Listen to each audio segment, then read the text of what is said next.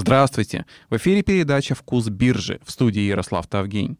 «Вкус биржи» — это еженедельный подкаст, в котором мы вместе с трейдером, тренером и экспертом по инвестированию Фуадом Расуловым обсуждаем не просто там самые актуальные события прошедшей недели, а мы рассматриваем такие события, которые больше всего повлияли на мировые фондовые рынки. Привет, Фуад! Привет! Это не 5 из 35 и не 6 из 49. Это 1 к 5. Тесла объявила о сплите. Мы в прошлом подкасте Ликбеза как раз рассказывали, что такое сплит. Можете, послуш... Можете послушать, там мы все объясняем про это явление. А здесь вдруг, вот пока мы это записывали, о сплите объявила Тесла. То есть за каждую акцию вот, производителя электрокаров, которую инвестор, которая есть в распоряжении у инвестора, Илон Маск, можно сказать, дает еще дополнительно 4 таких же акций. А для чего компания решила так сделать? Неужто для того, чтобы привлечь твоих любимых миллениалов? Э, да, именно. Э, как раз причины именно в этой плоскости лежат. Э, никто кому никаких акций лишних не дает.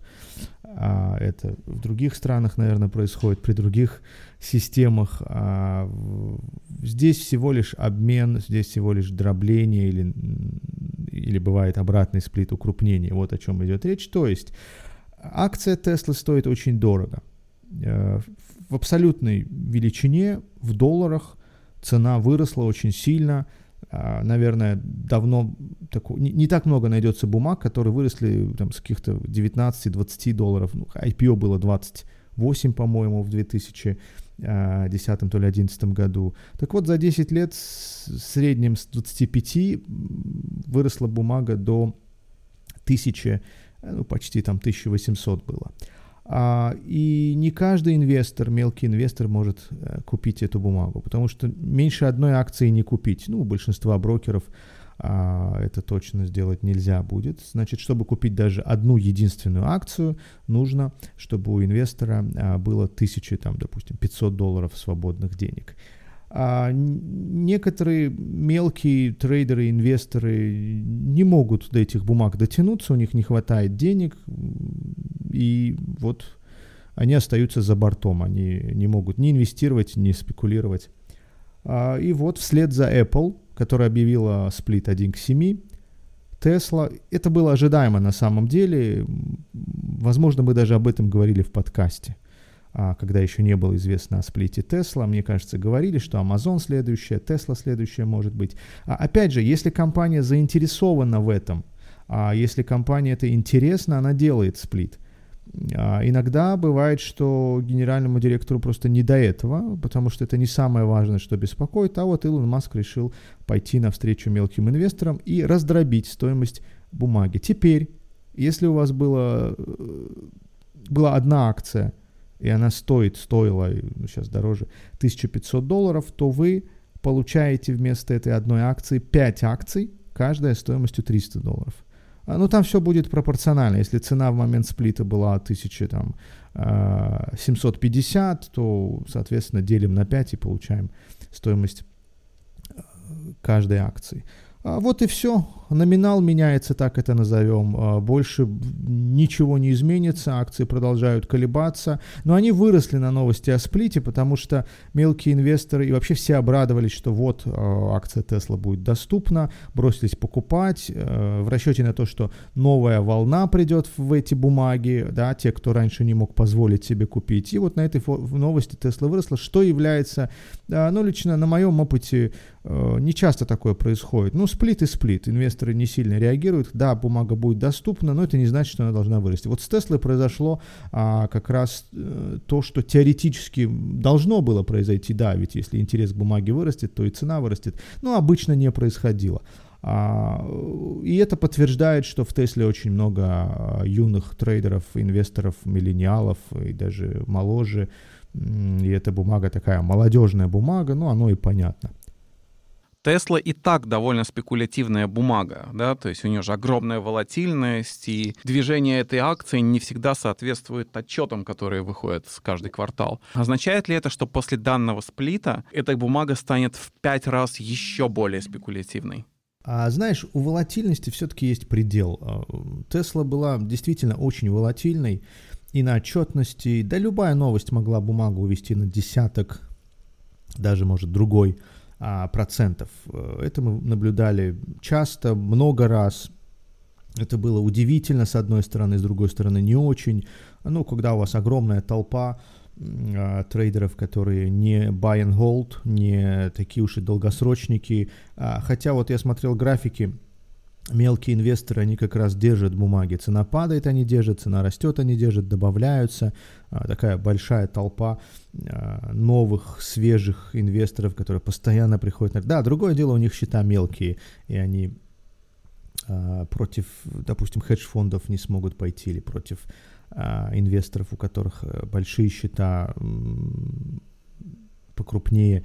Но мне не кажется, что волатильность Тесла вырастет э, не то чтобы в 5 раз, хотя бы даже в 2 раза, потому что а, дальше некуда. Более волатильные бумаги такого, такой капитализации не найти на рынке, чтобы компания стоила почти 300 миллиардов долларов, была самой а, крупной среди автомобилестроителей и падала из-за каждого чиха Илона Маска, твита, в данном случае Илона Маска, или а, наоборот на каком-то позитиве непонятном, который может даже и не позитив, но вот толпа бросилась покупать акции, и все, и мы на премаркете видим там плюс 15%. А, не думаю, так что волатильность как была высокой, так и останется, может быть, чуть-чуть вырастет, а, снижаться ей не с чего, это такая самая противоречивая бумага, я бы сказал, всех времен и народов, а, еще с 2000-х, 2010-го э, мы наблюдаем такие изменения. Это вам не Coca-Cola акции, а, так что волатильность будет достаточно высокой. А, наплыв мелких инвесторов мы будем, наверное, тоже ощущать. Но каких-то серьезных изменений в бумаге я не жду. Это любимая бумага тех, кто верит в зеленую энергию, любимая бумага тех, кто считает, что Tesla это такой changer, изменит все на рынке. А, и, наверное, они правы. Я об этом говорю уже лет 10, и даже еще раз об этом скажу. По 24 доллара у меня были бумаги, но я продал их очень-очень рано, ну, кто знал. А, так что волатильность и так на рынке достаточно высокая была вот последний месяц, но сейчас она стихла, а, волатильность э, падает с каждым днем, когда экономика восстанавливается, а, рынок все выше и выше, волатильность падает, но она не достигла тех минимумов, которые были до ковида. А, и по Тесле точно уж снижение волатильности я не жду. Но есть еще один момент, что может повлиять на волатильность по Тесле, это если бумага будет такой стабильной, э, прибыль каждый квартал будет ожидаемой, ровно то, что ожидали аналитики, они будут, аналитики они будут получать, а меньше будет каких-то скандалов. Э, вот тогда мы можем сказать, что Тесла перестанет быть волатильной. Но учтите, последние несколько месяцев а, бумага резких движений вниз не делает, ну или почти не делает. А вот я сейчас график открою, а тут у нас после роста в, в июне, в июле а, была такая небольшая консолидация в узком коридоре, ну, насколько узком, даже не знаю, относительно узком коридоре. И вот после новости о сплите мы снова ушли вверх. Цена была 1400, после новости о сплите с гэпом открылись и ушли куда-то на 1620. Вот такая реакция на сплит у трейдеров. Бывают бумаги волатильные, как Tesla, бывают бумаги спокойные, как Coca-Cola. И те, и другие вы сможете найти на платформе Admiral Market, спонсоре нашего подкаста. Admiral Markets — ведущий онлайн-брокер, дающий доступ к тысячам различных инвестиционных инструментов. Акции, валюты, CFD, ETF — Какую бы умную стратегию вы не придумали, чтобы заработать деньги на рынке, подходящий инструмент вы сможете найти на платформе Admiral Markets — Admiral Markets 19 лет надежности. Нужно больше золота, и кажется, мы получили это самое больше золота. Известный знаменитый резервный актив не только достиг уровня 2000 долларов за тройскую унцию, такой психологический барьер, но я так понимаю, что на прошлой неделе был установлен рекорд на все времена — что это означает? Что у нас появился новый суперспекулятивный актив или что в экономике дела так плохо, что только в золото и можно вкладывать? А с золотом все достаточно логично на самом деле. И стоит тут подчеркнуть, что для роста у золота были все причины. И это не какая-то одна причина, их э, несколько, их много, их очень много, я бы сказал. А, золото всегда было достаточно волатильным, ну, если говорить о каком-то э, стабильном э, safe haven таком активе, э, тихой гавани, то у золота есть все причины не называться такой. С одной стороны, а, потому что цены колеблются, падают, растут, все-таки это на тихую гавань не похоже. И с другой стороны, а куда еще уходить инвесторам, а, кроме Э, как в тот металл, который исторически является самым, ну, не самым ценным, а то, что всегда держали э, как запас, э, ну вот если мы говорим развивающихся странах, то в некоторых до сих пор огромные запасы золота лежат под, под подушкой. Индия, например, там триллионы, наверное, а, золото у людей. И индусы, как только цена падает или что-то непонятное происходит в экономике, покупают золото, физическое золото и хранят его. Ну, конечно, во всем мире тенденции другие. А тут золото используется, да, как тихая гавань. А инвесторы – в каждой, при каждой непонятной ситуации а, покупают а, или фьючерс, или ETF, ну, в общем, уходит в этот актив. Сейчас причин набралось так много, что золото просто не могло не вырасти. Ну, давайте поговорим об этих причинах. Начнем с самой главной. А, это, собственно, COVID и то, что случилось даже не с экономикой, в первую очередь вообще со всеми с нами, а, риски, новые риски, никогда такого не было, и вот опять. Было, конечно, SARS, MERS, но такого уровня эпидемии не было лет сто. А, так что золото выросло хотя бы потому, что мы имеем непонятную ситуацию, мы имеем риски, новые риски, новые вызовы. Э, я уже не говорю про массу трейдеров, у которых теории заговоров, которые а, изначально подвержены таким паническим, да, а, мнению паническому какому-то поведению.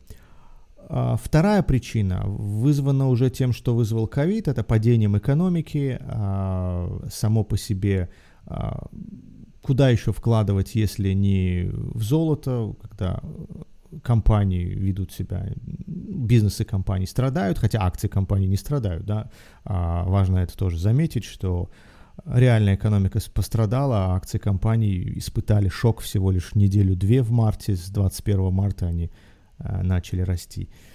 А, ну и, наконец, еще один толчок для золота – это то, что сделали центральные банки. Они начали ну, назовем это печатать деньги. Не в прямом смысле это печатание денег, и не всегда это печатание денег, это может быть просто обмен а, облигаций на деньги. То есть э, выходит центральный банк на рынок, скупает все облигации, которые на рынке, и взамен банкам дает деньги. А, это называется QE, да, по, по американской такой методологии. Э, и это помогает экономике, потому что бумаги, которые находятся на балансе у банков, обмениваются на деньги, а деньги дальше идут в кредиты в помощь экономике. Так вот, а, баланс ФРС вырос до 7 триллионов долларов. А, он был 4 триллиона до того, как началось все это, да, до ковида. Э, на 3 миллиарда, каких миллиарда? Триллиона. На 3 миллиона вырос баланс. То есть собранных бумаг с рынка и отданных взамен денег стало 7 триллионов. Вот эти 3 триллиона и а, вызвали дальше уже еще одна причина. А, это слабость доллара. Доллар ослаб. Я даже не говорю про помощь а, со стороны там, правительств, не только Центрального банка, а, бизнесу, да, просто людям, оставшимся без работы. А, доллар ослаб. А, следующая причина а, низкие ставки – понятно, что держать деньги в долларах, в депозитах не каждому интересно. Ставка низкая. И она будет такой, наверное, еще какое-то время, продолжительное время. Вот вам выигрыш э, да, в пользу золота. И следующая причина, уже я не помню, какая по счету, это возможные последствия от низких ставок. Если ставки низкие и будут оставаться низкими, то они могут вызвать инфляцию – до сих пор, да, инфляция была низкой. Она в 16-17 постаралась там подскочить, что-то с ней случилось, а, до 2% достигла, в еврозоне, в Америке, по-моему, тоже доходила, ну, плюс-минус. И все. И с тех пор снова инфляция катастрофически низкая. Ну, почему я говорю катастрофически? Потому что центральным банкам все-таки нужна инфляция в 2%, не больше, но и не меньше.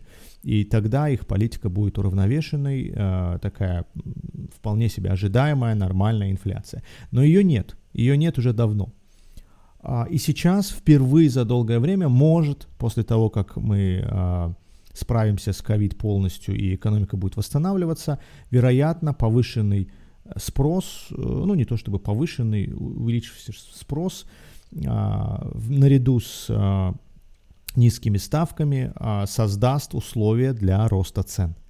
И вот тогда, когда начнется инфляция, вот вам еще одна причина, одна из самых важных. Золото обычно такой антиинфляционный актив. В него уходят а, инвесторы, когда видят, что цены растут, они пытаются спасти свои деньги, а, грубо говоря, чтобы а, тот актив, который они купили, рос в цене больше, чем состояние их холодильника, продукта питания. Вот они и покупают этот актив. Он ценный исторически, и вот э, рост в инфляционные периоды для золота обеспечен. Так же, как и в дефляционные, кстати, может это быть. Но инфляция более такая э, яркая, очевидная причина. А, я не помню, сколько я причин назвал, но это, этого достаточно, чтобы объяснить любой рост. А, и мне кажется, что после такой коррекции, которая была вот буквально недавно, вчера, позавчера, 2000, а, там сколько это было, ну почти 2100 почти не дошли, немного не хватило, упали до 1900, даже в моменте чуть ниже падали. А, вероятно, хорошая коррекция, чтобы ею воспользоваться, потому что причины, которые привели к росту золота, они не, исчезли никуда. А, да, спекулятивно, а, на рынке спекулянты могут делать все, что угодно. Э, кто-то скидывает, кто-то покупает. Возможно, продажи на 2000, ближе к 2100 были больше, чем покупки. Невозможно, а точно так было, иначе цена бы не упала. А, но причины никуда не исчезли, и мы можем говорить о том, что, вероятно, хорошие уровни для покупки. А, когда изменятся условия, когда причин не будет или их будет меньше, я даже не знаю. Пока они остаются. И слабость доллара, а, ну, не считая какие-то коррекции временные, и слабость доллара, и низкие процентные ставки, и риск инфляции, и печатание денег, да, назовем это так. А, что еще там было? Ну, разве что фондовый рынок растет, и есть альтернатива золоту, а, уходит в фондовый рынок. Но вот если и фондовый рынок перестанет расти, будет коррекция, может быть, вот прибавится еще одна причина. Но явно их будет не сильно меньше, чем сейчас. Так что у золота все шансы после коррекции продолжить рост. Кстати, уже продолжается рост, 1950 уже а, и даже, может быть, побить рекорды какие-то. Даже говорят про 4000. Ну, всегда говорили. Я помню 2006 год, а, я посмотрел прогнозы всех аналитиков, цены, не цены, а прогнозные уровни колебались от там, тогда было 600-700, по-моему, 600, 700, 800, колебались от 2500 до 15 тысяч, по-моему, так что по золоту всегда все а, прогнозируют какие-то очень космические а, цифры. Посмотрим. Я по золоту, по золоту все-таки бык, и если бы была коррекция еще чуть-чуть, наверное, вошел бы. Но у меня есть другой актив любимый, золотодобывающая компания Newmont, и я решил менее рискованно лучше купить акции золотодобывающей компании. Можно ли считать золото индикатором кризиса? То есть, если оно вдруг начнет падать и больше, чем на маленькую коррекцию, значит в экономике по-настоящему все хорошо? Наверное, нет, потому что, э, как мы поняли из вот обсуждения, э, у золота слишком много причин для роста. В экономике все может быть хорошо, а она, оно, золото, статус тихой гавани потеряет а, в какой-то мере, но будет инфляция, когда в экономике все хорошо. А вот вам другая причина для роста золота – а, то есть это не то чтобы такой универсальный актив, который растет всегда и э, когда хорошо в экономике, когда плохо. Может быть, корреляции нет. Но вот комплекс, тот, тот набор причин, который мы сейчас имеем на руках, он скорее говорит о том, что э, золото выросло оправданно и э, дальше может расти. Но если будут коррекции, то это хороший повод, э, наверное, прикупить. Ты упомянул фондовый рынок, и неспроста, потому что, если я правильно понимаю, то сейчас индекс S&P 500 не просто растет, а потихонечку приближается к, я не знаю, миллиардному уже обновлению исторического рекорда за последнее время. И я так понимаю, что он приближается к своему нынешнему историческому рекорду, установленному еще до коронакризиса. Э, я часто слышу мнение, что якобы фондовый рынок уже совсем э, отбился от реальной экономики и живет своей самостоятельной жизнью. Это адекватное мнение или скорее эмоциональное? А, я бы так сказал, фондовый рынок растет, потому что инвесторы уверены, что все позади, они уже давно в этом уверены, там, с конца марта, начала апреля. А, после невероятно сильного падения, которого не было много лет, речь идет о скорости падения в первую очередь, а, после этого инвесторы поняли, что все дешево, надо брать, компании вроде хорошие, не все они будут терять, даже если а, вирус э, глубже уйдет. И он и ушел, мы тогда даже не осознавали, насколько все, все плохо марте.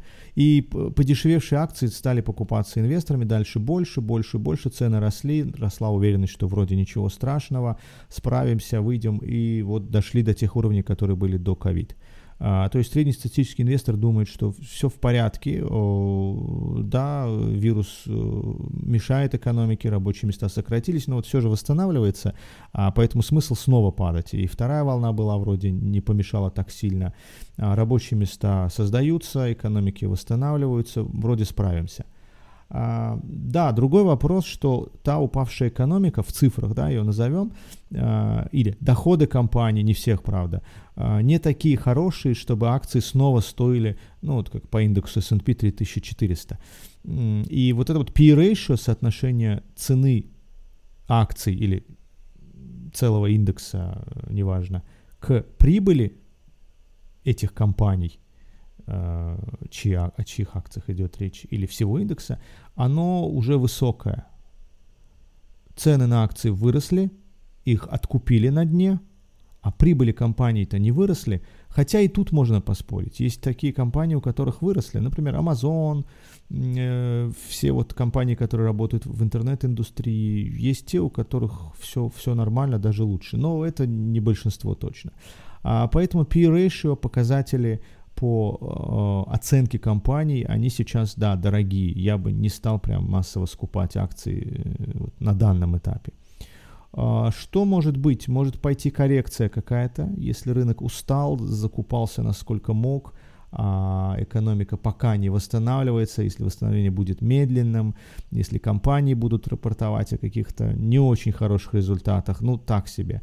А, причем тут важно, что ожидают аналитики, что случилось по факту. Если аналитики заранее заложили а, в прогнозные данные слабые цифры, они оказались все-таки чуть лучше, то это позитив. Не важно, что они все еще а, низкие эти прибыли, что падают обороты, падает прибыль, но если это лучше, чем ожидалось, всегда надо брать ожидания, сравнивать с ожиданием, а не там с предыдущим годом. Понятно, что с предыдущим годом сравнение не в пользу текущего.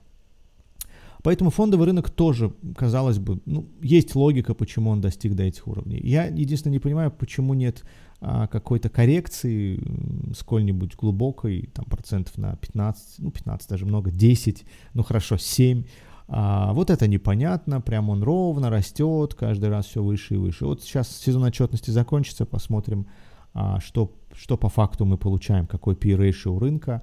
А, пока по-разному отчитываются компании. Я даже не смотрел в целом, хорошо это или плохо. Закончится сезон, а, узнаем. Так что да, фондовый рынок почти достиг уровней предыдущих максимумов. А, если мы говорим о более широком рынке S&P, если мы говорим о NASDAQ, он даже превысил, он уже ушел на новые рекорды, технологические компании не так сильно пострадали, а в этот кризис, может быть, вообще не пострадали некоторые. И вот такая ситуация. А, расширился снова спред между технологиями и а, классической экономикой. И, может быть, мне кажется интересным, я уже который раз говорю, правда, не уверен, что спред все больше расширяется, может быть, он где-то стабильно остался на а, тех уровнях, который был. Было бы интересно торговать стратегию продавать технологии, покупать классические бумаги. Но это очень опасная стратегия, потому что технологии, у них там нет предела, они могут расти, расти. Тот же Amazon и Tesla, а, и та же тема миллениалов, а, молодых трейдеров, которые приходят, покупают, покупают, покупают. У них как бы их ожидания очень высокие. Они верят, что эти компании прям геймченджеры и там какого-то предела, сколько может стоить бумага, нет. Особенно, если когда не смотришь график, не смотришь на цифры, просто нажимаешь кнопку «Купить», да, лучше так не делать, но это реальность. Да, рынок немножечко переоценен по некоторым бумагам, где-то, может, даже надуваются серьезные пузыри. А долго это продолжаться не может.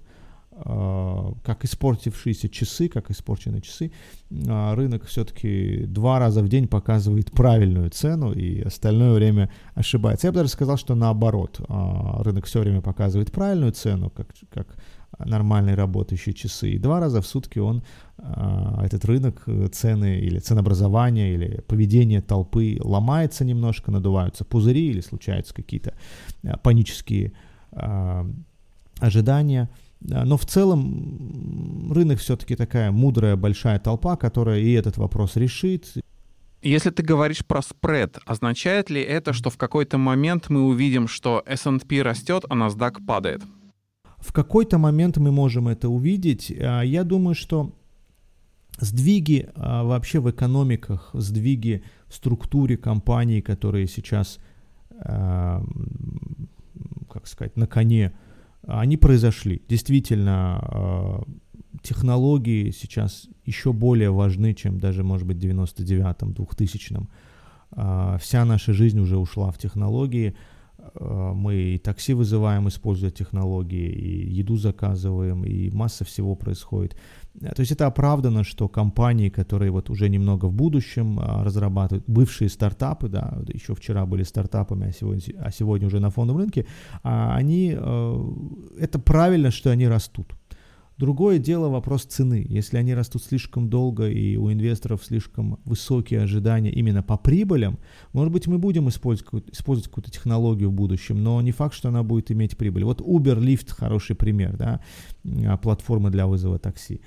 А, можем мы увидеть разворот NASDAQ вниз, а S&P вверх, если слишком сильно вырос NASDAQ, инвесторы просто с эйфорией огромной, неоправданной вкладывались во все и вся, и вырос весь NASDAQ, и наоборот избавлялись от классических бумаг, потому что коронавирус, да, со временем может произойти разворот. Вот на этот разворот и э, расчет тех, кто торгует этой стратегией. Но она все равно опасна, это как бы идти против тренда, против ветра.